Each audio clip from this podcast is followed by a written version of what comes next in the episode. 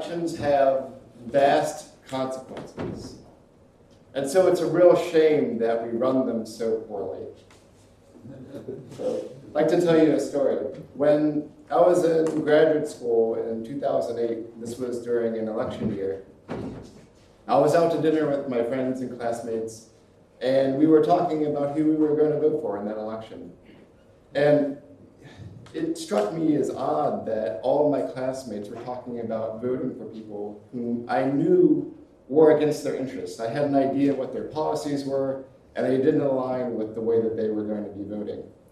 And so this really disturbed me a bit, and I walked away from that dinner really baffled. And so I kept, I kept asking all these why questions. Why was it that all of my friends were voting against their interests? Why were they not the only ones doing that? Why were so many other people doing that?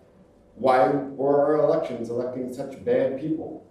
Why were better people not running? Why were certain candidates getting marginalized? So after these series of why questions, I kept coming back to the same place, which is the voting booth. And in the voting booth, we are we're given this ballot in front of us, and the ballot tells us to choose only one candidate. This is a voting method called first past the post or plurality voting. Uh, I'll keep calling it this choose one voting method because plurality voting is kind of hard to say and uh, first past the post sounds kind of archaic. Probably because it is. And so we have this voting method that forces us to choose just one candidate. And a voting method has all kinds of jobs, jobs that this voting method fails at. One is it elects bad people. So this is the voting method's number one job. This particular voting method elects polarized people, uh, particularly in, in competitive elections.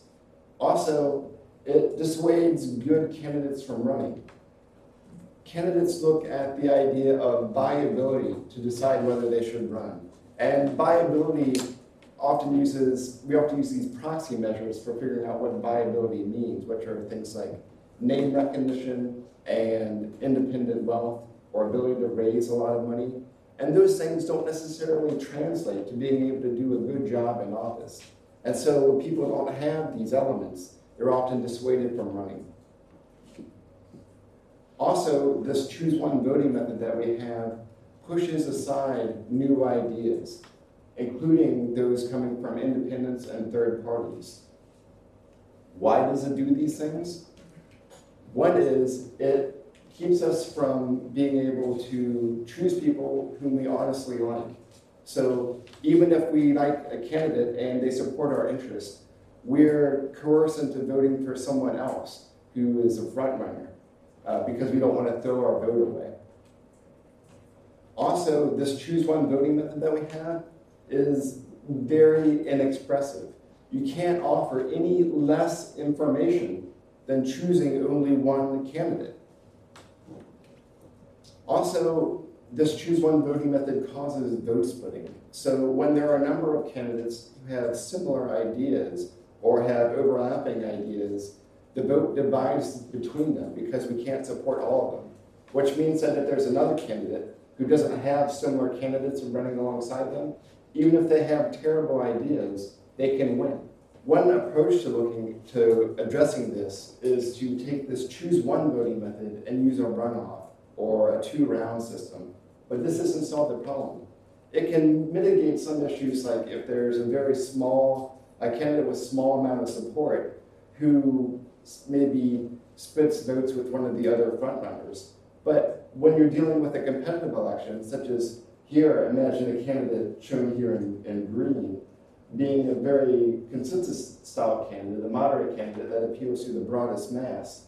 Here, even with the two round system, the vote splits on either side of that candidate, causing that candidate to get a sliver of the vote even though that candidate appeals to the broadest base of supporters. So even when you use a two-round system or a runoff, you can still take away uh, apparently great candidates. So what happens if we leave this untreated?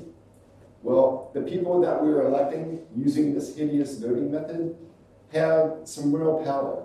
One is they control vast amount of money, which are currently not always spent with our interests in mind. So how much money are we talking about? Worldwide, the amount of government spending is over 20 trillion US dollars. So what is, that's an enormous amount of money. So what does that look like? So if you had $100 bills and just stack them, you'd have to continue stacking them to the height of skyscrapers. And then you'd have to keep building these skyscrapers of $100 bills until they surround the Statue of Liberty. And this is what worldwide government spending looks like every year. And we're using the hideous voting method to decide who the people are who spend that money. And not only do the people that we elect using this terrible voting method uh, control vast amount of money, but they also control policies that dictate our day-to-day lives. Policies like who we go to war with, mental health issues, animal welfare, environmental regulation, AI safety, or they don't address these policies. Criminal justice reform, immigration, and biosafety. And this is something that is global. Shown in red here are other countries that either don't have a developed democracy, use this choose one voting method, or use a choose one voting method with the second round. And this is actually a bit overly optimistic because shown in green here are countries that use a ranking system which really just simulate a runoff process and have the, many of the same issues as a traditional runoff. Yet there are a number of countries that use proportional methods for multi-winner elections. And that's a good thing. It's much better to use a multi-winner proportional method than to take these legislatures or parliaments and divide them up into single member districts when you have issues like gerrymandering and a host of other issues to deal with. But it's important that we don't neglect executive offices. There are positions that are inherently single winner, and we can't neglect them because the people in those positions are the ones who execute the laws. They're the ones who often have extra powers associated with their positions, and they typically are the most powerful lobbying force within the government. So how do we deal with this? What's a better way to elect people into these executive level positions? Approval voting is one very simple way of doing that. With approval voting, you select as many candidates as you want. You're not ranking or anything complicated. You're just choosing as many candidates as you want, and the candidate with the most votes wins. In addition to being extremely simple, this voting method has a number of really nice properties. For one, you can always support your honest favorite, no matter what. And if you perceive your candidate as not being viable, no worries. You can also support against uh, one of the uh, one of the frontrunners at the same time. It also encourages these other candidates who would fear not running so they're now encouraged to run because they don't have to worry about this viability issue. Also, if there are multiple similar candidates that you like, you don't have to worry about splitting your vote. Support all of them. You don't have to worry about that anymore. And research looking at approval voting, for instance, here, this is a 2007 uh, French study. In this particular election, it changed the winner. So it went from electing uh, Sarkozy under a choose one plurality method. Here they even used a runoff to, to get this result. But under approval voting, uh, Bayrou, a more centrist or moderate candidate, managed, would manage to win this election under approval voting with this selection of candidates. But also look to the third parties and independents. Now you can see that some independents, even with the with the choose one voting method versus approval voting, they still don't look that great. Now, approval voting isn't going to magically make you a better candidate. You actually have to be a good candidate to do well under an approval voting election. But look at some of these other candidates in the independents and third parties. Some of them go from about 5% to uh, 15 to 20%, which is a vast difference. You can't get marginalized in the same way when you have increased support like that. And this is a way that you would otherwise, that you would get your ideas heard, whereas otherwise, under our choose one voting method, be ignored. Here's another study looking at a German election. Here, the winner didn't change. And the winner doesn't always change under approval voting versus a choose one method. But choosing a good winner is not the only job of a voting method. It also is important for that voting method to gauge the temperature of support for all the other candidates, because that controls how these other candidates are treated and how their ideas are treated, and even whether a particular candidate getting more support has their policies co-opted by one of the leading candidates. So again, here you see uh, two of the candidates who fall within the independent or third party candidate uh, uh, that are either independent or third party candidates move from about 5% to around 30% with approval voting. And again, these candidates would otherwise get marginalized uh, if it weren't for a voting method that is able to capture their actual support. Here's another election. This one more recent. This is from polling data that we, uh, the Center for Election Science took in 2016.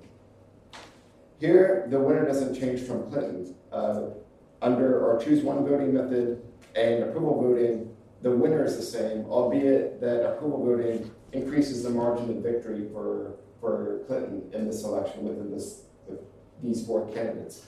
Now you may look at this and think, well, didn't Trump win that election? Uh, it's important to note that the United States manages to take one of the worst voting methods in existence, this choose one voting method, and somehow makes that even worse by nesting it within the Electoral College. So that's the explanation for why Trump isn't the winner under even uh, plurality voting. And look also to the third parties. Uh, here, uh, Johnson under the Libertarian Party goes from 3% to 21%. Stein goes from 1% to 12%. These candidates in this race were completely marginalized. And so this meant that they were excluded from all the presidential debates because they were told that they weren't viable. This was so true that the uh, Gallup poll did a poll earlier in that year, and they saw that two thirds of the American public didn't even know who these two candidates were, and, and yet they're still able to get this fraction support. Imagine if there was approval voting in the election and was matched with approval polling, how much support these candidates would get, and being able to actually participate on the debate stage, being able to air issues that would otherwise be completely ignored.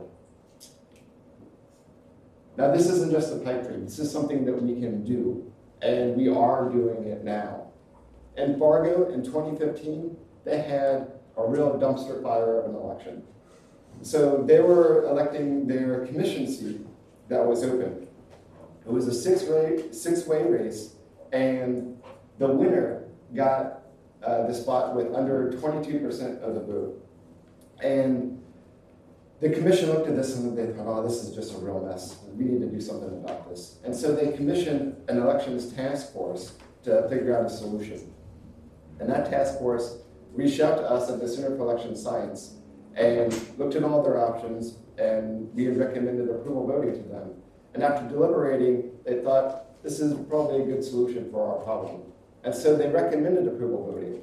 And then they went to the commission, and over the course of over a year, in public meetings and recommendations, they said we need to be using approval voting. This is what we're recommending. And for over a year, the commission said, well, maybe we actually don't want to change the voting method after all. And that includes the commissioner who won with 22% of the vote, who also thought that way. Now, this isn't settled with one particular person on the task force who was a bit upset that they were being ignored after the commission uh, put together the task force. And so this particular member decided to form his own local organization, get a bunch of volunteers, and gather signatures and put approval voting on the ballot for this November 6th. And this will be on the ballot for this November 6th. And right now, with a poll that we had commissioned, is actually uh, among people who have an opinion is favored two to one. Uh, so we are actually optimistic of this passing. There is a remainder of about a third of the electorate who hasn't made up their opinion yet, but we're still doing outreach efforts on, for education, and the organization Reform Fargo that Jed started is also doing advocacy efforts. So how do you do this? So I put together a checklist for you.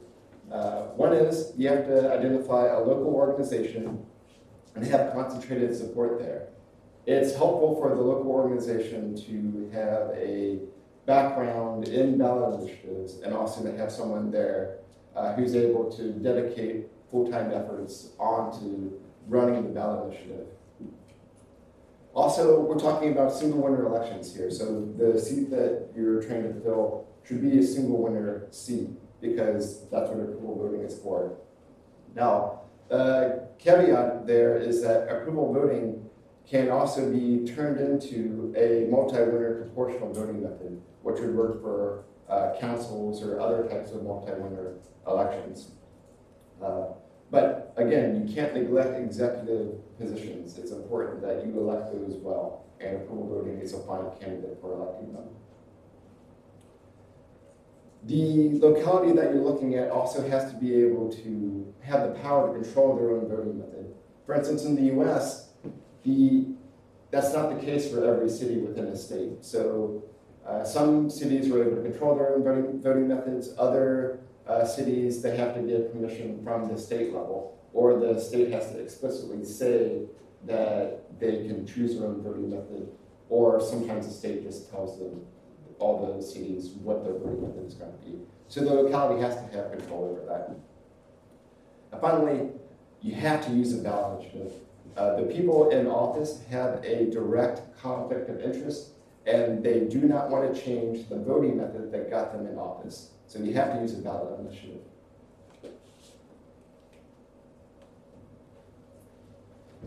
So right now, we use much the worst voting method there is to elect people to office that control vast amount of wealth and control the policies that affect the lives of humans and animals alike across the globe.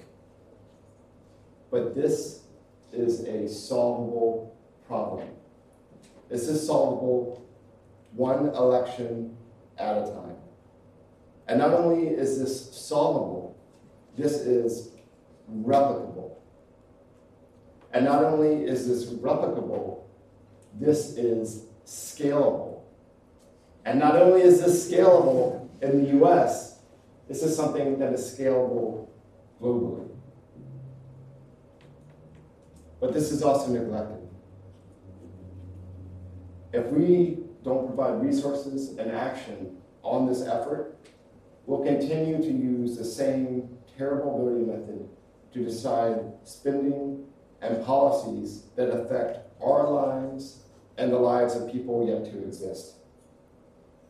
This is not a magical bullet, but scaling approval voting is one of the most high impact interventions that we have the power to make on our government.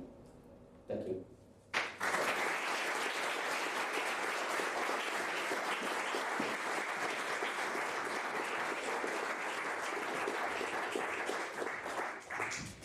Thank you for your presentation, especially the example. It's you know delightful to see that somebody's taking this seriously. Um, I, I, guess it would be interesting to get a little bit of history. How did we end up with such terrible voting methods in the first place? Uh, I think probably it was one of the first things that people came up with, and through just the status quo biases kept doing it. You see in other Euro democracies, sometimes they, like Australia, they started with a, a different voting method, um, and then just kept on using it without really thinking about it. Right. Um, and you found even in the case of Fargo that there were some vested interests in maintaining the existing voting method. Um, how much of a problem do you expect this to be in many other places where you might try to scale this out? Uh, so right now in Fargo, there's no real cohesive opposition, which is very helpful for us, and we're happy with that there. It makes it easier to pass the initiative. But in other places where we're seeing, for instance, other alternative voting methods being pushed, there can be um, more coherent opposition. Um, but a, a lot of times when they're looking at this, they make pretty bad arguments, uh, such as saying like, well, there's the one person, one vote idea, and not really even understanding what that means, um, and other fallacious type arguments. Um, for someone who's interested in, you know, helping cities like Fargo, um, do you suggest that they focus on areas that seem like they'd be particularly receptive, even if they're pretty small, or instead focus on really important elections, really large areas that aren't as tractable? Uh, right now, we're with Fargo. Part of the purpose of that is demonstrating the proof of concept. So this voting method has been around for a while and really has been studied more formally academically since the late 1970s with uh, Steven Brams uh, game theorist and political scientist out of New York University, and Peter Fishburn, uh, a mathematician. So we're working on showing this proof of, of, of concept, but um, like after we're able to demonstrate this and replicate it, uh, I think uh, more ambitious efforts will be made, and we're planning those ambitious efforts. Um, so you focused one example in the US, and you know you looked at a couple of hypotheticals in the US. Um, have you looked at all into developing countries, maybe where they, you know, would be more receptive to reform or just kind of getting their democratic systems down in the first place? Yeah, and so a lot of the helping organizations that work with developing countries on their elections unfortunately don't have approval voting on their radar, and in many cases they advance uh, a two-round system, which can cause that center squeeze effect that I described before. Um, so one of the ways in order to get new democracies to use better voting methods is going to be to influence those organizations like that have those advice that provide that advice. Um, and as a final question, um, if someone in the audience was excited about moving this forward, um, is there anything that they should keep in mind, maybe any risks that they might be facing by trying to push on this as someone who's not experienced in the field? Uh, so it's it took a, a long time to learn a lot about voting methods because they're very complicated. There are all kinds of arguments for and against different uh, voting methods. So it, it, takes a while to come up to, to speed on all that. Um, but in terms of activity, uh, like for one, to, to do this is very expensive. Uh, to run ballot initiatives and to coordinate an organization and, and to scale up. So funding is definitely one issue that, that we face, particularly to take on some of the ballot initiatives that, that we're looking at. Um, and in terms of within the locality, uh, starting an organization or particularly joining an organization and convincing them that approval voting is a better way to go than perhaps other types of reforms, I think is a, is a good start. Great. Well, with that, thank you so much. Thank you.